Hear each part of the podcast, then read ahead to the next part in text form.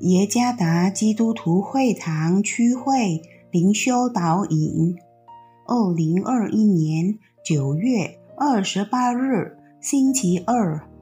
主内弟兄姐妹们平安。今天的灵修导引，我们要借着圣经哥罗西书第1章28到29节来思想今天的主题，不是兼职工作者。作者蔡国闪传道。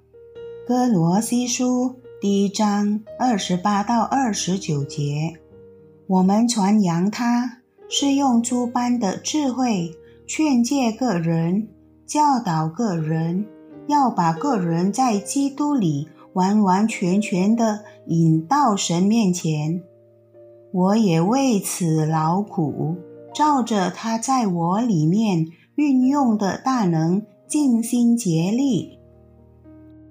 在印尼语大词典 KBBI 中解释说，兼职是除了主要工作的另外一份成为额外的或补充的工作。兼职没有被清楚的名分所约束。兼职工作者只将那份工作成为他们的额外收入。当然，兼职通常不是他生活中的主要职业。在商界里，或许可以应用兼职工作者的概念。然而，上帝的儿女不能用这个概念来执行上帝在他生命中的使命。在基督耶稣里，上帝的每一个儿女，无论什么职业，无论环境如何，都是全然为上帝国度的使命而活的人。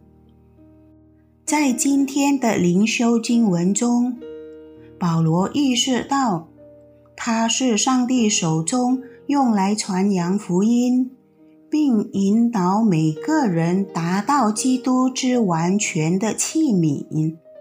参看28节，基督是一个已经在上帝的子民中间启示出来的数百年的奥秘。基督是荣耀的盼望，因此保罗特别挣扎，竭尽全力去传扬福音。保罗用他一生的力量，让基督能够在教会中被传扬和活出来。保罗不是一个以福音为工具来满足自己需要的兼职工作者。保罗挣扎，保罗把他所有的精力都投入其中。保罗为上帝在世上的使命献出了生命。或许我们的问题是，一个不是神的仆人、圣经教师、传教士，把全时间和精力奉献于神的使命，有可能吗？答案是非常有可能的。职业、商业、学校、工作、成就、家庭、健康，甚至我们的爱好，都不再用来满足我们的快乐和野心。所有这些都可以被上帝使用来向我们所遇到的灵魂传扬基督的福音。一切只为了上帝的使命。